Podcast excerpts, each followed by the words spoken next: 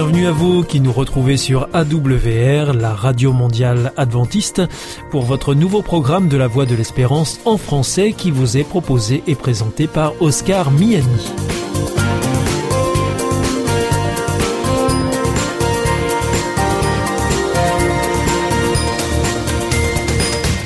C'est donc parti pour les 30 prochaines minutes ensemble. Merci de votre fidélité à la voix de l'espérance. Vous êtes toujours plus nombreux à nous écouter sur les ondes, par internet ou aussi grâce à votre téléphone. D'ailleurs, je vous en rappelle tout de suite les numéros qui ne sont absolument pas surtaxés. Alors si vous voulez nous écouter avec votre téléphone depuis la France, eh bien vous composez le 01 80 14 44 77. Si vous êtes en dehors de France, eh bien vous composez le 0033 1 80 14 44 77. Et depuis les États-Unis, eh bien c'est le 1 712 432 9978. Alors aujourd'hui, au programme, nous vous proposons votre rendez-vous santé avec le docteur Jean Lincey. Ensuite, ce sera votre émission Top Cuisine. Et là, je serai en compagnie de Cécile Hermeline, paysanne cuisinière. Et pour finir, ce sera un temps de réflexion avec le pasteur Pierre Péchou dans la chronique que vous connaissez bien, Vers d'autres cieux. Tout de suite, donc, pour commencer, voici Sentez-vous bien. Bienvenue pour notre émission Sentez-vous bien, une émission sur la santé avec le docteur Jean Lincey. Bonjour. Bonjour Oscar. Alors aujourd'hui, vous aborderez la question des hormones en lien avec euh, la parution d'un livre qui s'intitule Le grand désordre hormonal de Corinne Lalo, paru aux éditions Le Cherche Midi. Corinne Lalo est journaliste spécialiste en santé. C'est en quelque sorte la synthèse de ces 60 dernières années euh, sur le sujet, euh, docteur Jean Lincey ben, on a bien l'impression, oui. Euh, Corinne Lalo est grand reporter à la télévision depuis 30 ans et spécialisée dans la santé. Elle a fait un, un ouvrage que je ne saurais trop recommander à nos auditeurs. Alors là, vraiment, c'est un bon investissement. Hein. Le grand désordre hormonal de Corinne Lalo, car elle fait la synthèse de ce que la science nous a amené à découvrir petit à petit. Le premier ouvrage pivot, ça a été Le printemps silencieux de Rachel Carson, en 63 ça met du temps, la science, à pénétrer le corps social. Hein. Ensuite, on a eu L'homme en voie de disparition de Théo Colborn en 98. Ensuite sont venus Philippe Grandjean, qui est épidémiologiste à Copenhague et attaché à Harvard, à la grande université américaine, qui a écrit en francophonie un livre qui s'appelle Cerveau en danger de Philippe Grandjean, qui est remarquable. Et puis on a eu de chez nous, de France, Barbara Domenex du Muséum d'histoire naturelle, qui a écrit Le cerveau endommagé, comment la pollution altère notre intelligence et notre santé mentale. Barbara Domenex. Quatre livres pivots. Et avec le livre de Corinne Lalo, eh bien, vous pouvez faire l'économie des quatre autres. Quoique, si vous êtes curieux, ça vaut la peine de les lire aussi. Hein. Et Corinne Lalo fait une très belle synthèse du sujet. Et le rend un peu plus accessible au grand public. Très accessible. Et, alors, euh, docteur euh, Jean Lincey, euh, par quoi on commence quand, eh on évoque ce, sujet-là? Rappelez-nous ce que c'est qu'un perturbateur endocrinien, docteur Jean Lincey. C'est une molécule qui a des propriétés endocriniennes qui prend la place des hormones naturelles que notre corps fabrique. Et ça va soit activer anormalement, soit désactiver, soit inhiber anormalement. Ça détracte tout. Où est-ce qu'on trouve ces perturbateurs endocriniens? Euh, D'où viennent-ils? L'homme a fabriqué souvent ces perturbateurs endocriniens pour des raisons physico-chimiques, sans se rendre compte que ça avait des effets euh, parallèles qui n'étaient pas prévus, quoi, des propriétés, et agissent à des doses infinitésimales. Surtout la grosse affaire, c'est que ça agit à des doses très très faibles. Et alors donc on peut retrouver ça dans la pollution de l'air, on peut retrouver ça euh, dans une bouteille de plastique par exemple. Euh. C'est tout ce qu'on mange et tout ce qu'on boit et tout, ce qu'on respire. Dit comme ça, euh, ça peut faire peur, non? Ben non. Parce que savoir, c'est pouvoir. Mhm. Donc, à partir du moment où on a bien identifié le danger, on peut prendre des contre-mesures. Mhm. Alors là, avec les, moyens de communication modernes, plus la science, eh ben, il y a toutes les raisons de penser, parce que les solutions, elles sont simples. Hein, c'est c'est vélo, potager. Et avec le vélo. Prendre soin de son environnement, en fait, hein, c'est ça. Vous dépolluez l'atmosphère. Avec le potager, le maraîchage, vous mangez une nourriture saine. On vivait, on vivait bio euh, sans au, le savoir. au XVIIIe siècle. Et sans le savoir. Sans le savoir. La pollution, elle est liée à tout ce que l'homme a inventé. Ce qui est bien, euh, avoir, euh, par exemple, Monsieur Diesel, Lui, il pensait qu'il allait libérer l'humanité de l'esclavage, de la nécessité de la force humaine. Et avec le moteur diesel, il pensait que les hommes, à l'époque, tout était fait à la force humaine. Il y avait juste les chevaux, vous voyez. Et donc, il s'est dit, je vais libérer l'humanité. Et, ben, le diesel s'est révélé redoutable. Il n'avait pas pu anticiper ce qui allait se passer. Non, il ne pouvait pas, pouvait pas anticiper. Oui. Mais maintenant, on sait. Mhm. Donc, on fait des diesels dépollués. On... Puis le, mouvement vélo, euh, il n'y a pas plus dépolluant que de faire que se déplacer à vélo. Hein. Ça, c'est vrai. je vous donne quelques exemples de, de molécules, je pense. Hein. Oui. La plus classique, c'est le, le bisphénol. Qu'on trouve dans le plastique C'est le plastique transparent. Pas uh-huh. tous les plastiques transparents, mais beaucoup de plastiques. Le, par exemple, les CD. D'accord. Et ça, c'est polluant et ça génère des, des bah, perturbateurs endocriniens. C'est estrogénique. C'est un assemblage de bisphénol. Quand vous faites comme une chaîne de bisphénol, vous les, vous les assemblez, les bisphénols, ça donne ce qu'on appelle le polycarbonate, c'est-à-dire le plastique transparent. Oui. Mais il y a des petits bouts, évidemment, de bisphénol qui s'en vont. Imperceptible, quoi. Hein. Imperceptible, oui. les, tickets de caisse sont, contiennent du bisphénol. Euh, les, biberons, on a eu un gros problème avec les biberons. Les, biberons en bisphénol, avec du lait chaud, ça détache des bouts de, bisphénol. Les biberons en polycarbonate faisaient que les bébés étaient imprégnés de bisphénol.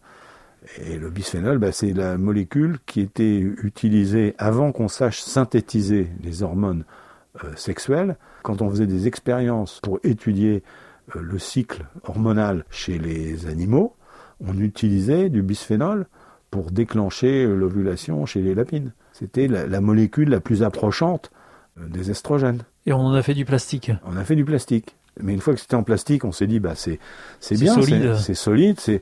on n'a pas vu que il y avait des petits bouts qui se détachaient et que on allait les retrouver partout dans la nature et que ça avait des propriétés euh, à l'époque, on pensait que euh, c'était la dose qui faisait le poison. On se disait, oh, bah, de toute façon, il y en a un peu, mais c'est pas grave. Mais on s'est aperçu qu'un peu, c'est grave. Ah. Et donc aujourd'hui, on en mesure un peu plus les conséquences. Bah oui, on a interdit le bisphénol. Ça y est, c'est interdit? Oui, oui, on légifère là-dessus. Oui, mmh, mmh. le dossier est sur la table, oui, ça c'est sûr. Donc euh, on rappelle euh, le livre Le grand désordre hormonal de Corinne Lalo, paru aux éditions Le Cherche Midi, euh, docteur Jean Lindsay. Absolument, et je et vous le recommandez vivement. Ah oui, très très très chaudement, oui. Bon. Lisez, faites lire, offrez Le grand désordre hormonal. Merci beaucoup, docteur Jean Lindsay. C'était Sentez-vous bien. On se retrouve bientôt pour une prochaine émission. À bientôt. Au revoir. Au revoir, Oscar.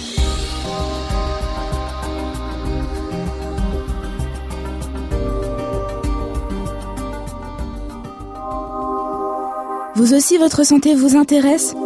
Alors, si vous souhaitez en savoir plus, demandez-nous l'ouvrage Santé et bien-être des éditions Vie et Santé. Nous aurons le grand plaisir de vous en adresser un exemplaire gratuitement sur simple demande de votre part à france.awr.org.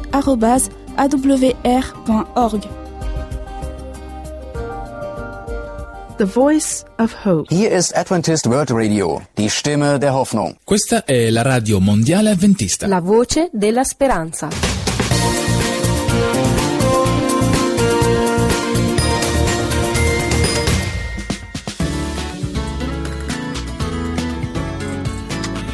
Une émission savoureuse et bonne pour la santé, présentée par Oscar Miani.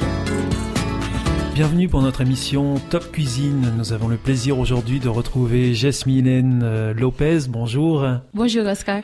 Alors donc euh, vous nous accompagnez euh, régulièrement ici à ce micro dans notre émission Top Cuisine pour nous parler de cuisine et notamment de cuisine saine. Et alors aujourd'hui vous nous proposez un gratin de courge au lait de coco. Alors de quelle courge est-ce qu'il s'agit exactement? C'est une courge butternut. Donc euh, type butternut, elle a des propriétés cette courge euh, parce que je crois qu'elle est bonne aussi pour la santé hein, en particulier. Euh, oui, apparemment la courge, elle est très bonne. C'est un légume déjà des saisons hivernales et c'est très bien pour combattre les virus. D'accord. Donc ça va renforcer le système immunitaire. Donc c'est un légume qui c'est très bien pour manger pendant l'hiver. De toute façon, comme ça arrive en hiver, euh, on le mange l'hiver. C'est bien parce que c'est le fruit de la saison. Voilà. pour faire ce gratin de courge. Jasmine, de quoi est-ce qu'on va avoir besoin? Alors, bien évidemment, d'une courge. D'une courge, bien sûr. Butternut, comme on vient de le dire. Oui, mais après, vous pouvez utiliser d'autres courges. hein. En plus de la courge, il nous faudra du lait de coco, ça on l'a compris. Combien est-ce qu'il en faut? 200 millilitres de lait de coco, 3 cuillères euh, à soupe d'huile d'olive, Oui. un oignon, une gousse d'ail et euh, le sel, poivre, persil et fromage râpé à la fin pour ceux qui aiment bien le fromage.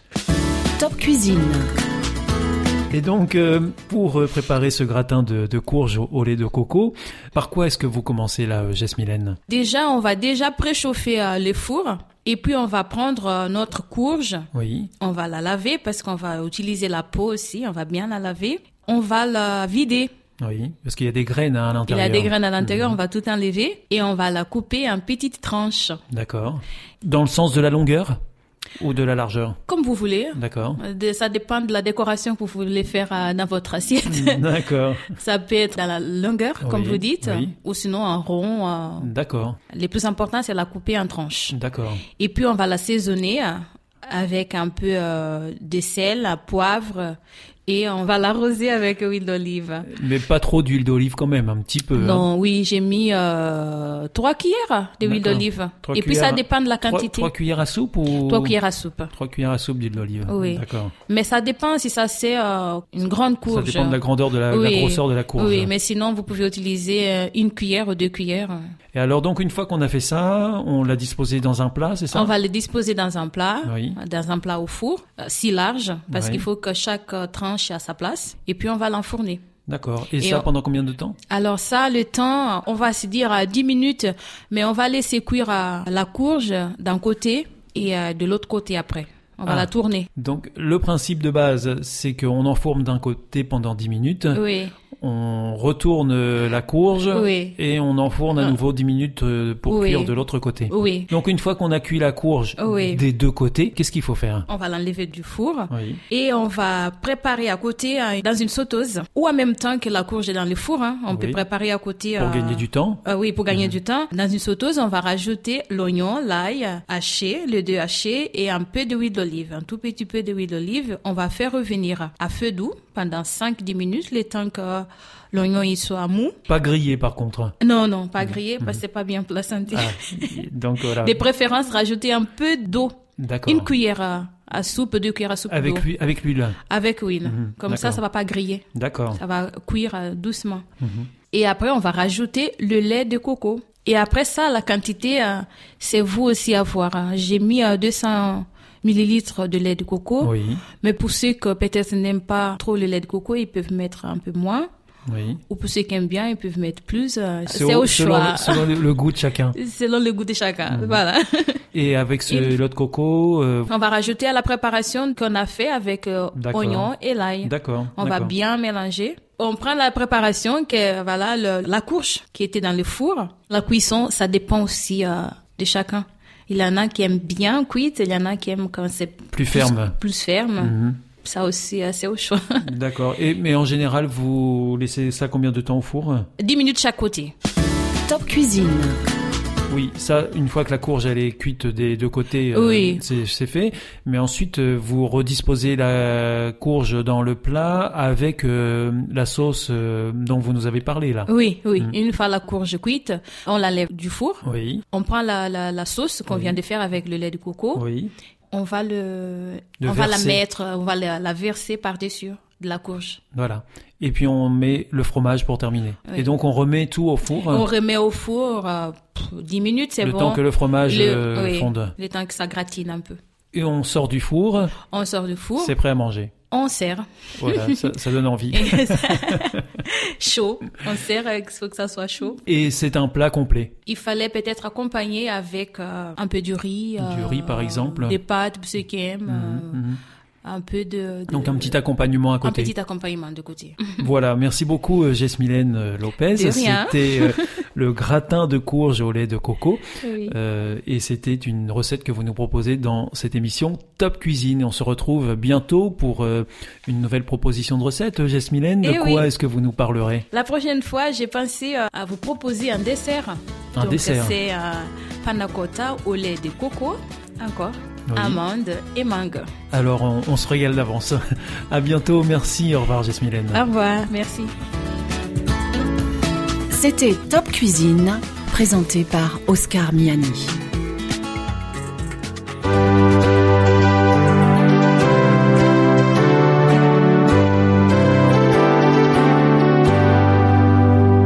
This is Adventist World Radio, the voice of hope. Hier ist Adventist World Radio, die Stimme der Hoffnung. Questa è la radio mondiale adventista. La voce della speranza. Let us sing a song that will cheer us by the way. In a little while we're going home.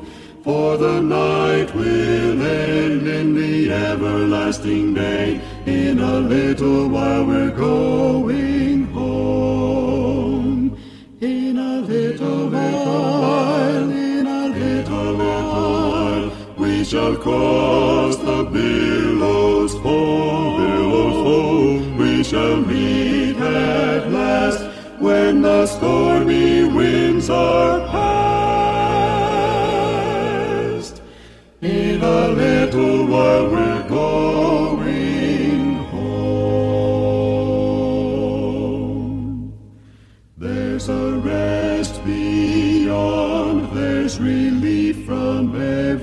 day.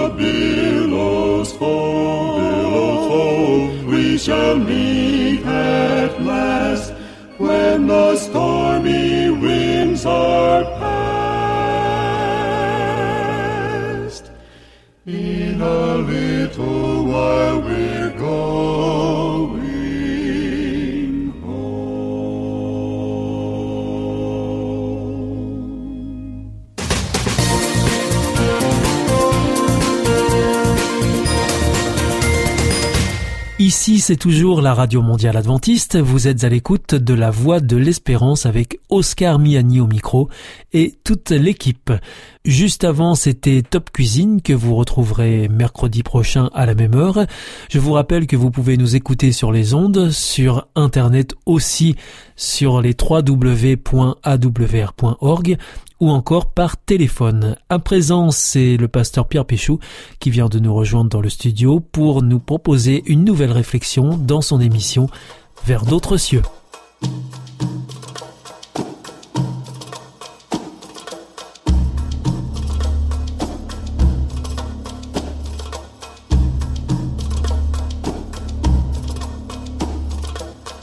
Pierre Péchou, bonjour et bienvenue pour notre émission Vers d'autres cieux. Bonjour Oscar, chers auditeurs, bonjour. Alors vous venez à ce micro aujourd'hui nous proposer une réflexion à partir d'un texte de la Bible et c'est un passage de l'Apocalypse au chapitre 3 verset 20. Je me tiens à la porte et je frappe. Si quelqu'un m'entend et ouvre la porte, j'entrerai chez lui, je dînerai avec lui et lui avec moi. Alors Pierre Péchou, qu'est-ce que ce texte a, à nous dire au fond?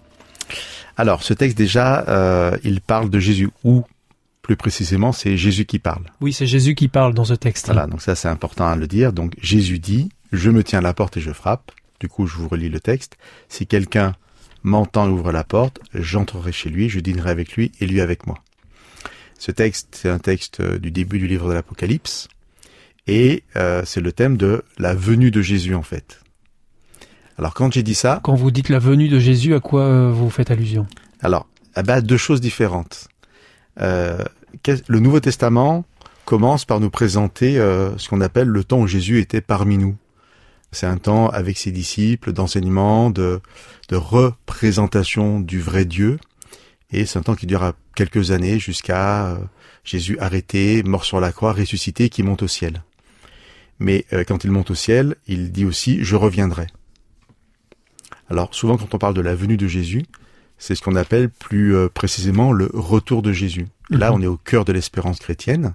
Jésus est venu, il est mort, ressuscité, il est monté au ciel, mais il dit, je reviendrai vous chercher pour vous prendre avec moi.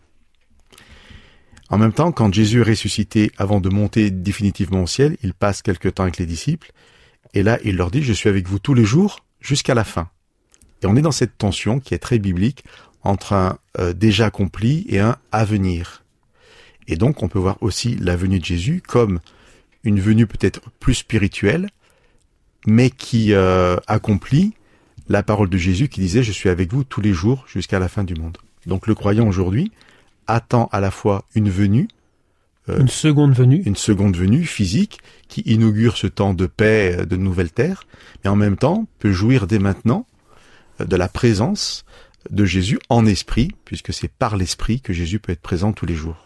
Mais alors, il y a, on, on sent qu'il essaie de faire euh, comprendre quelque chose à travers euh, ce passage, puisque il y a cette notion de porte, mais aussi d'attendre à la porte sans la forcer finalement. Voilà, je pense que là on va, on- est dans l'enseignement que je veux retirer de ce texte, c'est la venue ne peut pas être intrusive, ne peut pas être forcée. Alors je pense que l'image parle très clairement d'elle-même, et chacun est à même de s'imaginer la scène. Vous êtes chez vous, et il y a la porte d'entrée, et de l'autre côté, vous avez Jésus qui frappe et qui dit si quelqu'un m'entend et ouvre la porte, à ce moment-là j'entrerai chez lui.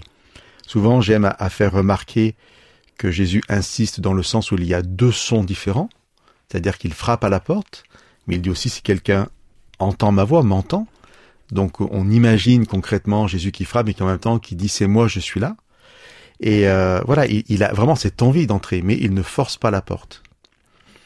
Alors c'est intéressant parce que il y a toujours de toute façon, au-delà de, du premier message qui obligatoirement est un message spirituel concernant Dieu, je trouve qu'il y a souvent des, des leçons de vie.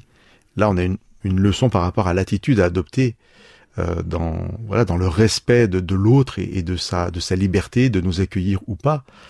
À un moment, on peut pas forcer la porte d'entrée euh, de quelqu'un, même si on pense que la rencontre sera profitable pour les deux. Eh bien, on doit être à la porte et attendre que l'autre ouvre. Et là, je pense que c'est intéressant d'un point de vue. euh, voilà, on peut mettre même presque la spiritualité de côté, être juste dans les rapports l'un à l'autre, hein, dans la psychologie. Vous pouvez jamais violer la conscience de quelqu'un. Vous pouvez, euh, voilà, lui parler, lui dire c'est moi, frapper à la porte hein, et attendre que la personne ouvre. Et ce texte continue où Jésus dit ben voilà, si vous ouvrez, j'entrerai chez vous et puis euh, je dînerai avec lui et cette personne dînera avec moi. Alors ça symbolise quoi justement ce, ce dîner, euh, Pierre Alors, Péchou Le thème du repas partagé est un thème central dans la Bible euh, qui euh, fonde en fait la relation à l'autre et l'acceptation de l'un et de l'autre. En fait, il n'y a pas d'amitié dans la Bible, de conciliation, de réconciliation sans un repas partagé. On va pas se serrer la main simplement, on va partager le repas, s'asseoir à la même table. Donc ça, c'est intéressant parce que ça veut dire que cette rencontre, elle est une rencontre amicale, fraternelle. En fait, c'est une rencontre d'alliance.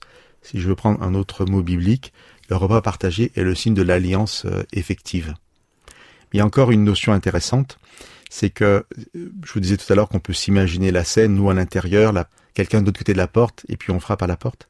Quand il y a cette notion de repas partagé, eh bien moi j'imagine euh, que la personne rentre et partage mon repas que j'ai préparé moi. Mais il y a un autre thème dans la Bible, c'est Dieu qui pourvoit à tout. Moi j'aime bien imaginer cette scène où quand j'ouvre la porte à Jésus, en fait il, est, il est vient lui-même avec le repas. Et là, dans ces cas-là, le repas symbolise tout ce dont j'ai besoin. Alors ça peut être en termes de, de qualification, en termes de, de compétences. Oui, on peut énormément élargir euh, le thème. Voilà, Ah, c'est une invitation à la fois à bah, ouvrir la porte, bien sûr. hein. Si on veut s'inscrire dans cette relation à Dieu, on sait que Dieu nous respectera et qu'il va pas euh, forcer la porte. Mais on peut aussi avoir une, euh, une lecture de ce texte euh, pour le rapport à l'autre et que si on s'inscrit euh, dans une certaine dynamique, ou ouvrir la porte, ça serait voilà accepter peut-être de vivre une certaine dynamique, et bien croire en fait que les qualifications elles viennent aussi avec cette porte qui s'ouvre. Ça, je trouve ça très intéressant. On peut s'inscrire dans une relation et croire que dans cette dans cette relation qui naît, eh bien il y a la nourriture qui arrive avec pour pouvoir vivre pleinement cette relation. Ça, je trouve ça encourageant pour chacun d'entre nous.